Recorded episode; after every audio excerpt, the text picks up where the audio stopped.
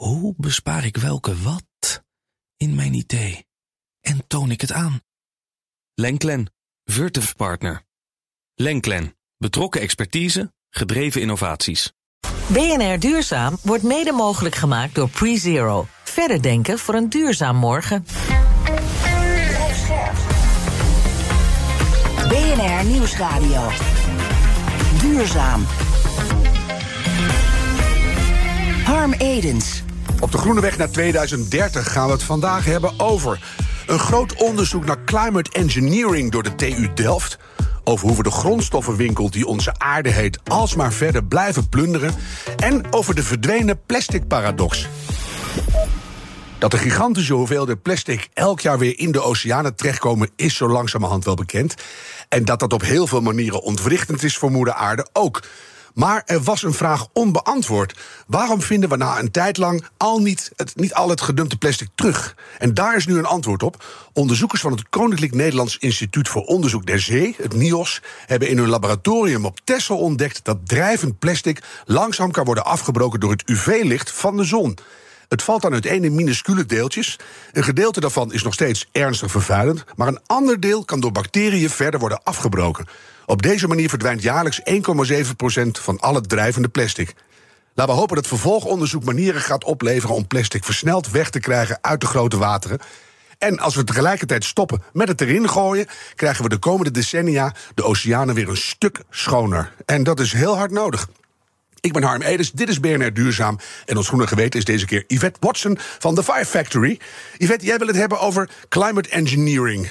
Ja, Harm. Ik werd getriggerd door een stuk op nos.nl. En die schrijven over een proef die door de TU Delft gedaan gaat worden. en die dit jaar nog van start gaat. En dat gaat dus over climate engineering, ook wel geoengineering genoemd. En dat betekent dus dat we de temperatuur op aarde gaan beïnvloeden. door middel van cosmetische ingrepen. Hmm. En ik vind dat nog wel spannend. Want ik vraag me af of we moeten sleutelen aan de complexe samenhang van ons ecosysteem. om klimaatverandering tegen te gaan. Wat vind jij daarvan, Harm? Ja, de, de, de, je gevoel heb ik ook een beetje. We maakten hier vorig jaar maart nog een aflevering over. Draaien aan de thermostaat van de aarde heet die. Met TU-hoogleraar Herman Russenberg. Die Ja. was hier toen te gast. Eh, ik kan nog wel eh, me herinneren dat er nog heel veel factoren onzeker zijn. Je, je sleutelt aan die natuur en dat voelt een beetje als linker soep. Ja, en wat, wat doet dat met de lange termijn ook, hè? Ja. Nou, in deze proef gaat specifiek over het witter maken van, van de wolken. Die weerkaatsen dan het zonlicht, waardoor de aarde zou af kunnen koelen. Mhm. En dus diezelfde Herman Russenberg, waar jij het net over sprak... wordt dus gequote, en ik lees even voor... je zou zoutkristallen uit de zee kunnen pompen, vernevelen... en vervolgens in een wolk kunnen blazen. En zo krijg je dan meer kleinere druppels in een wolk... waardoor die witter wordt en dus meer reflecteert... dan in een natuurlijke situatie. Ja, en wij zijn dan met een groot project bezig. Of wij, ik, ik weet daarvan. eh, van refreezing the poles. Als je dat nou bij de Noordpool en de Zuidpool doet. Ja. En daar hangt een permanent wolkendek over. Dan zou dat eh, de, de aanvriezing van de polen kunnen bevorderen. En ja, dan kan je tijd kopen. Hè? Ja. En dat is misschien een hele onschuldige manier van climate engineering. Dat is, ik, ik vind het wel spannend. Ja, ik ben benieuwd wat de luisteraars hier ook van vinden. Ja, dan laat ons het weten. Ja. Laat, laten we interactief worden. Nou. Iets, iets anders wat ik eh, spannend vond. Jij zei van de, er sluiten zich steeds meer BN'ers aan bij Extinction Rebellion. Vroeger Vogels die kwam daarmee. Ja. En een radioprogramma op NPO 1. Die hadden advocaat Benedict Fiekt en acteur Sieger Sloot in de uitzending. Laten we heel even luisteren. Ik noem mezelf sinds een half jaar ook klimaatactivist. Niet zozeer omdat het een, een functie of een beroep is wat ik erg ambieer. Maar omdat ik denk dat het nodig is dat we ons uit gaan spreken. En klimaatactivisme gaan normaliseren. Eigenlijk zijn mo- zouden we dat allemaal moeten zijn. Ja, en dit was dus Sieger Sloot, die onlangs het journaal haalde... omdat hij een van die mensen was die op de landingsbaan van Schiphol eh, die blo- blokkeerde. en, eh, maar wat ik hier wel positief aan vind... is dat dit dus ook wel laat zien dat die sociale norm... toch wel aan het verschuiven is. Ja. En nou, zelf heb ik al lange tijd geleden besloten... niet meer echt met activisme, maar meer met activatie bezig te houden. Ja, ik heb dat ook een beetje hoor. Want dan willen ze. Kom je mee om aan een Greenpeace-schip te hangen? Ik zeg, ja, ik ben 61. Maar, ja. Ja, ja, vroeger eh, had ik niets liever willen doen. Maar nu geloof ik toch wel in dat je de mensen op een andere manier ook mee kunt krijgen. Maar desalniettemin denk ik wel dat dat act- activisme nodig is. om eh, de bewustwording in algemene zin te verhogen. En ook met elkaar een lijn te trekken. Ja. Van jongens, tot hier en niet verder. En het geeft ook nieuwe aandacht. Hè? Ik vind het toch goed. Want laatst kwam ik iemand tegen die was, was door dat hek op Schiphol geboord. Een, een vrouw van 22, niet al te groot. En ik vond het toch heel stoer. Ja. Dus eh, niet te vaak, maar wel af en toe goed. Dus, Ja. eh, heb jij nog een klimaatactie in je herinnering waarvan je zegt, daar ben ik toch wel trots op? Uh, nou, ik denk dat. Uh, ik was natuurlijk helemaal fan van uh, de Warrior Rainbow, de Rainbow Warrior. En mijn eerste optocht die ging daarover en de walvisvangst en dat dat moest stoppen. maar ook de eerste optochten die ik heb gedaan over klimaatverandering. Ja. En dat was toch in 1992 zoiets, denk ik. ik We samen gelopen, denk mee. ik. Ja. Dus, ja. Mooi is dat. BNR Duurzaam. De wereldwijde economie die moet circulair worden, maar van die ambities zijn we nog ver verwijderd. Jaarlijks onttrekken we 100 miljard ton aan grondstoffen aan de aarde. En daarvan gaat na gebruik nog maar 7,2 procent op een goede manier terug de keten in. Dat staat in het nieuwe Circularity Gap Report. Mark de Wit is van Circle Economy, die dat rapport vandaag, geloof zelfs op dit moment, uitbrengt. En Circle Economy is een Global Impact Club. Die is opgericht in 2011 en ze werken in 20 landen en 31 steden met meer dan 80 bedrijven. Mark, welkom, maar meteen maar die 7,2 procent. Daar schrik ik van. Ja, dat kan ik me voorstellen. Uh, die 7,2 procent, dat is dus van die 100 miljard ton die we gebruiken... het enige bruikbare wat terug de economie in gaat. Met andere woorden, meer dan 90 procent niet. Uh, dus dat is wat we verbranden, wat de lucht in gaat in de vorm van CO2. Uh, eh, dat is dat plastic waar je het mhm. net over had. Gelukkig hebben we daar een, een deel van teruggevonden. maar wat uiteindelijk de oceaan in gaat... en dus maar 7,2 procent terug. Ja. En zes jaar geleden was het 9,1 procent. Dus het gaat ook nog eens jaar op jaar slechter. Hoe kan dat? Um, dat, dat komt omdat we nu 100 miljard ton, uh, in 1900 7 miljard ton als hm. mensheid. Dus we zijn in een noodgang dat tempo aan het versnellen ja. uh, aan de voorkant. Steeds meer raw materials. Precies, ja. steeds meer uh, ertsen om, om auto's van te maken. Steeds meer mineralen om, om huizen te bouwen. En waar we maar niet toe in staat zijn, is om aan de achterkant te zorgen dat dingen op een goede manier weer terug het systeem in komen. En zodra je meer onttrekt en we het aan de achterkant niet opgelost krijgen, dan gaat dat getal steeds, steeds Ja, en, de netto-uitkomst ook. Ik zat in het rapport te bladeren en ik las de afgelopen zes jaar hebben we wereldwijd meer materialen gebruikt dan in de hele 20ste eeuw. Ja, ik kon mijn ogen niet geloven. Ja. Nee, eh, en als je nu de lijn doortrekt naar 2050, dan gaan we dat nog eens verdubbelen ten opzichte van wat we nu doen. Dus die versnelling die blijft maar doorgaan. We, we zijn net door de grens van 8 miljard mensen gegaan. Ja. Um, dat wordt alleen maar meer, 9,5 miljard in 2050. Dus ja, zolang mensen er meer hebben uh, en die mensen steeds rijker worden en we maar niet loskomen van uh, het toenemen van, van onze materialiteit, gaan we dat niet, niet slechter. Nee, dus dat moet circulair. Jullie hebben deze keer specifiek gekeken naar voedsel, consumentenproducten, de bouw, textiel en mobiliteit. En wat onmiddellijk eruit springt, de enorme impact van de bouw. Ja, in, in volumetermen, dus de, de hoeveelheden die uh, er nu ingaan om nieuwe huizen te bouwen, zeker ook in China en India, in, in enorme groeieconomieën, ja, dat, dat is gewoon meer dan de helft van die 100 miljard ton. Dat is het uh, beton wat we gebruiken, het staal wat erin gaat. Dus dat is gigantisch cement. Vlak dat niet uit. Ja, ja, ja, zeker, zeker. Die vet die knikt weer. Milieu-impact. Ja. dat is enorm. Dan, dan uh, misschien wel eens met stip op twee. Textiel is ook nog een drama. Er stond anderhalve week geleden een stuk in de NRC. Oud textiel wordt nog maar zelden nieuw textiel, nieuwe kleding. Alleen al in Nederland wordt er elk jaar 150 miljoen ton kleding verbrand. Ja. Dat is toch angstaanjagend? Nee, dat is het zeker. Nou ja, en, en dat is eh, zelf hier in, in Amsterdam, in veel gemeenten in Nederland, zet je nog steeds een zak aan de straat. Ja. Uh, en je weet dat je textiel kan weggooien in de bakken, maar dat gebeurt natuurlijk uh, lang niet altijd. In de meeste gevallen dus niet, als je deze cijfers hoort. Mm. En dan uh, in Nederland verbranden we bijna alles. Dus dan is dat uiteindelijk het lot. terwijl er ontzettend veel meer mogelijk is. Ja, nou komt de producentenverantwoordelijkheid eraan. en, dan moeten we uitleggen, dat betekent dat producenten, inclusief importeurs, financieel verantwoordelijk zijn voor het afvalbeheer van de producten die zij zelf in de handel brengen. Ik vond het een fijn nieuws. Gaat dat verschil maken, denk je? Nou, ik, ik, ik, denk het wel. Uh, producenten die worden steeds meer daarop aangesproken. Er is nu ook het recht op reparatie wat er aan zit te komen. Overigens net weer een half jaar is uitgesteld uh, door Brussel. Maar ik denk op het moment dat je als producent dingen op de markt brengt... en je dan je handen ervan aftrekt... Uh, en nu wordt die trend eigenlijk gekeerd... waarbij je steeds meer verantwoordelijkheid moet nemen... over die levensduur en vooral wat er daarna gebeurt. Ik denk dat dat een ontwikkeling is in de goede richting. En tegelijkertijd zie je natuurlijk ook op bedrijven... Fairphone als het gaat om een mobiliteit telefoon die gewoon dat zelf doen vanuit uh, intrinsieke motivatie. daar moeten we naartoe, hè? Daar moeten we naartoe. Maar dat is natuurlijk lang niet te ze meteen gaan zeggen: ja, dan gaan we hier weg, want de verantwoordelijkheid wordt ons wat al te, al te machtig. denk je, ja, dan loop je weg voor de, de grote problemen waar we allemaal mee te maken hebben. Uh, voorbeelden, mobieltjes, de batterij loopt een beetje leeg, onmiddellijk een nieuwe. Dat is echt om gek van te worden. In november van dit jaar sprak ik over dit onderwerp met Marinke Wijngaard van TNO hier in het programma. En zij zei: we zijn goed gestart, maar het loopt nu een beetje vast. Luister even. Ik denk waar het nu op, op stuk loopt, of waar het eigenlijk nog niet hard genoeg gaat, is dat er, er staat heel mooi in het regeerakkoord dat er uh, als derde transitie de circulaire economie uh, aangezet moet worden. Ja. Maar uh, ik zie nog geen politieke kracht en budget en initiatief om dat ook daadwerkelijk waar te maken. Ik zie jou ja knikken. Beaam jij wat ze zegt? Ik baam het zeker. Ja, ik denk dat dat veel te traag gaat. Zeker als je naar dit soort uh, getallen kijkt die nu uit ons uh, rapport blijken. Um, overigens, en dat is ongetwijfeld in dit programma ook aan bod gekomen, moeten we ook, uh, en dat gebeurt nu, zeg maar de, de, de materialen veel meer beprijzen. Arbeid, het, het repareren van, van goederen veel goedkoper maken. Waardoor je dat true ook... pricing in alles. Hè? Exact. En dan niet alleen een beetje met een CO2-certificaatje wapperen, maar eigenlijk de hele kostprijs en, en de, de, de levensduur daarvan in de prijs inbegrepen maken. Wat een slechte zin wordt dit. Maar dat komt door de emotie die bij het onderwerp zit. Dus daar moeten we naartoe. Dus ik zou zeggen, overheid grijp in.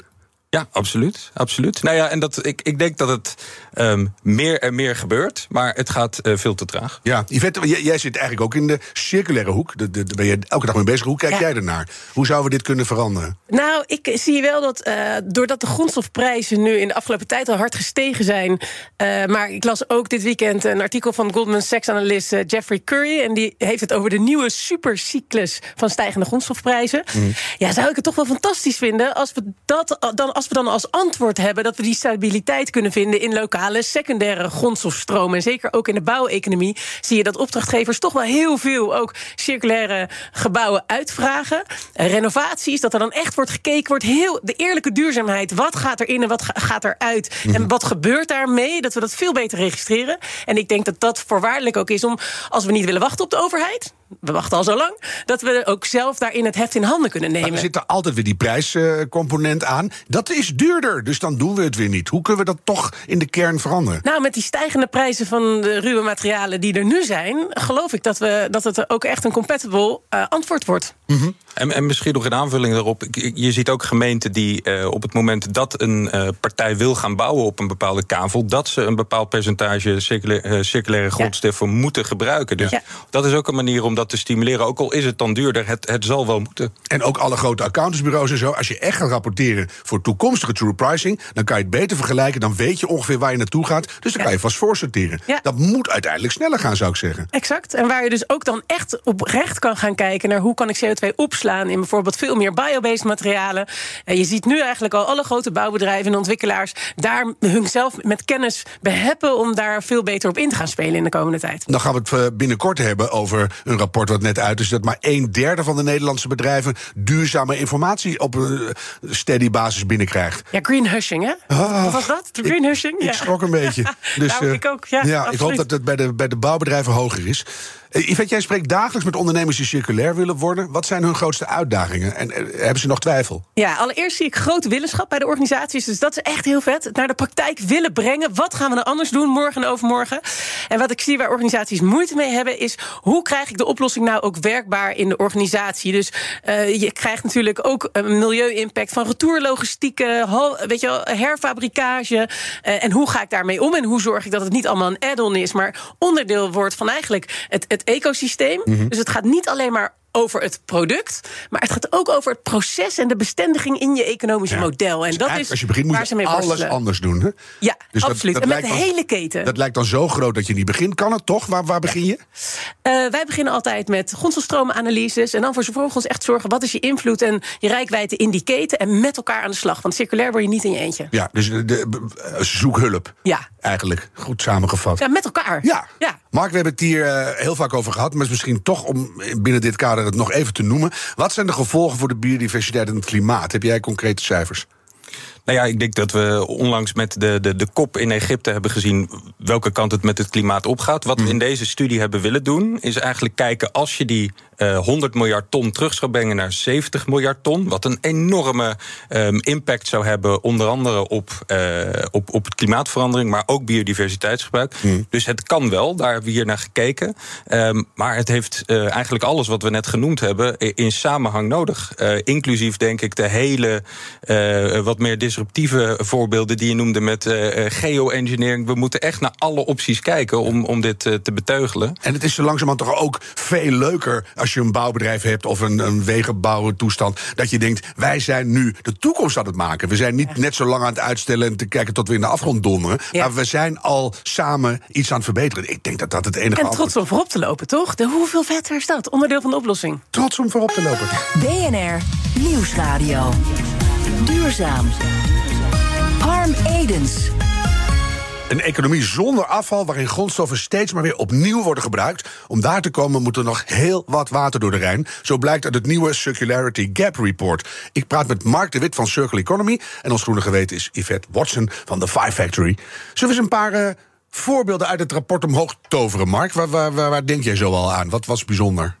Nou, we hebben dus gekeken naar, naar vier eh, grote systemen. Dus dat gaat om de bouw, eh, dat gaat om eh, hoe we voedsel produceren.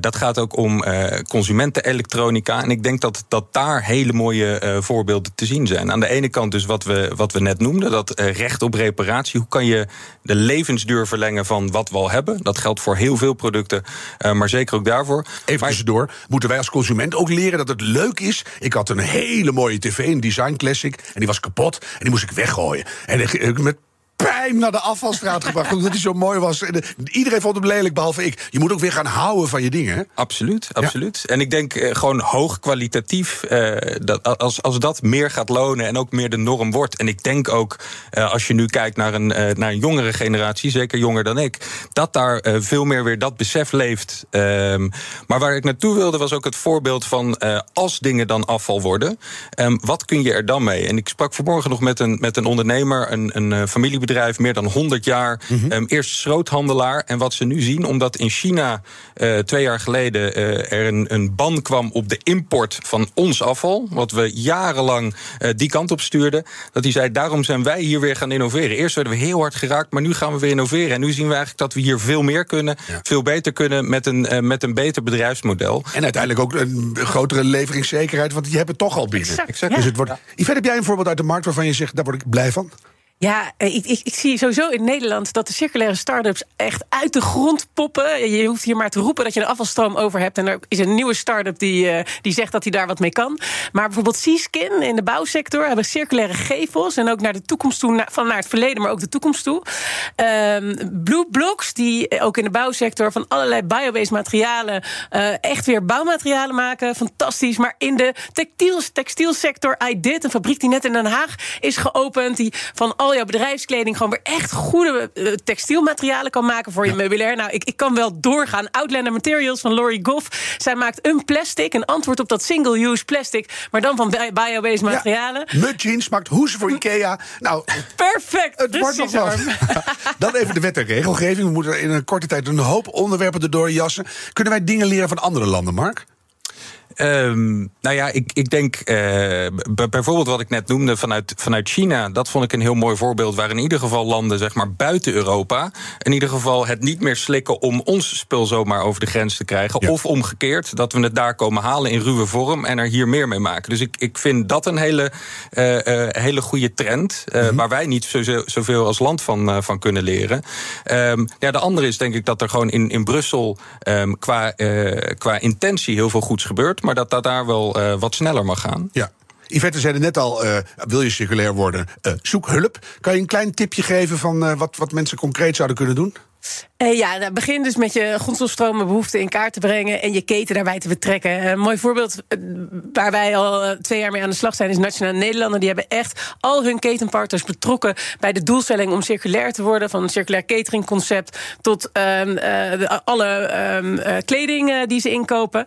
Ehm, belangrijk is denk ik om te kijken, ook in jouw primaire proces, is kun je van producten komen naar product-dienstcombinaties? Ja. Hoe ga je daar naartoe bewegen? En waarbij de grondstoffen dus veel langer hun waarde gaan behouden. Dat is belangrijk. Reparatie, aanpassing, weet je Ja. Ja, exact. Dus van, die, van, van product naar service. Dat je zegt, de, die tv kan heel lang mee, want je koopt gewoon het beeld. Eh, ja. En niet het apparaat. En dat framepje, dat past wel elke keer aan naar gelang wat jij mooi vindt in je huiskamer, Harm. Nou, dus dat is fantastisch. Of niet meer, dan wen je er maar aan. Ja.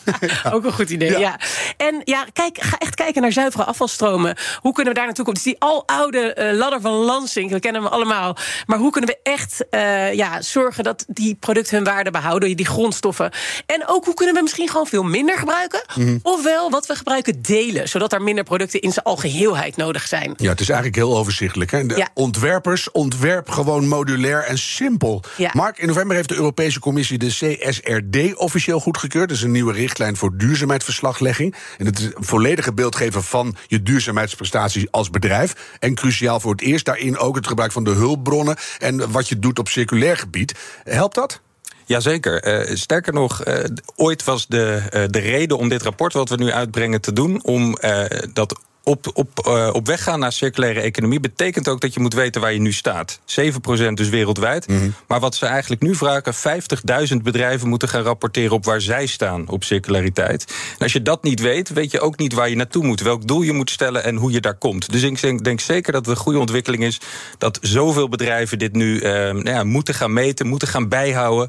En, en daarmee inzicht krijgen in waar ze het snelst kunnen gaan en het, eh, het beste het eerst op in kunnen zetten. En welke hulp ze nodig hebben. En welke hulp En als je die kijkt naar alle Nederlandse bedrijven, is geloof ik 3% nu klaar voor een circulaire eh, bedrijfsvoering in 2030. Ja, het is ongelooflijk. Het is niet zoveel. Nee, nee. Dus waar kunnen we dat rapport vinden? Ehm, op eh, circleeconomy.com. En ik hoop dat iedereen die luistert dat ook gaat downloaden en uploaden heen en weer en communiceer. Mark de Wit van de Wit van eh Circle Economy, dank je zeer.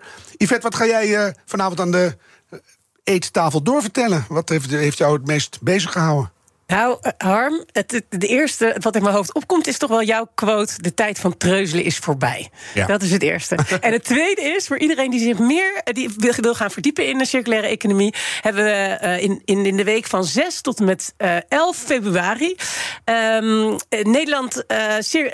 nou, dat gaat ook lekker deze Zal zin. ik hem gewoon 6 tot en met 11 februari. Wat is er dan? Nou, dan is de week van de circulaire economie. En dan worden er door heel Nederland worden er activiteiten georganiseerd. Waar je eh, gaat, kunt kijken hoe circulaire economie naar de praktijk gebracht wordt. En het begint op maandag 6 februari met een grote aftrap. De Nationale Conferentie Circulaire Economie. En de uitreiking van de Circular Awards. Nou, die kunnen je vast en zeker gaan inspireren. Wordt gehost dit jaar in Zwolle. Dus allemaal massaal naar Zwolle toe. Ik weet niet of er nog kaarten zijn. Maar het belooft een spektakel te worden.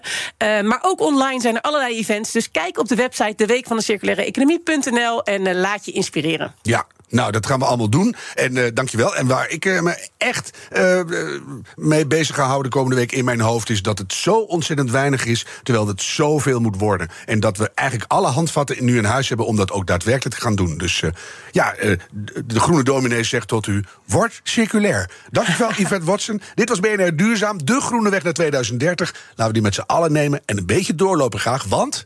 De tijd van treuzelen is voorbij. BNR Duurzaam wordt mede mogelijk gemaakt door PreZero. Verder denken voor een duurzaam morgen.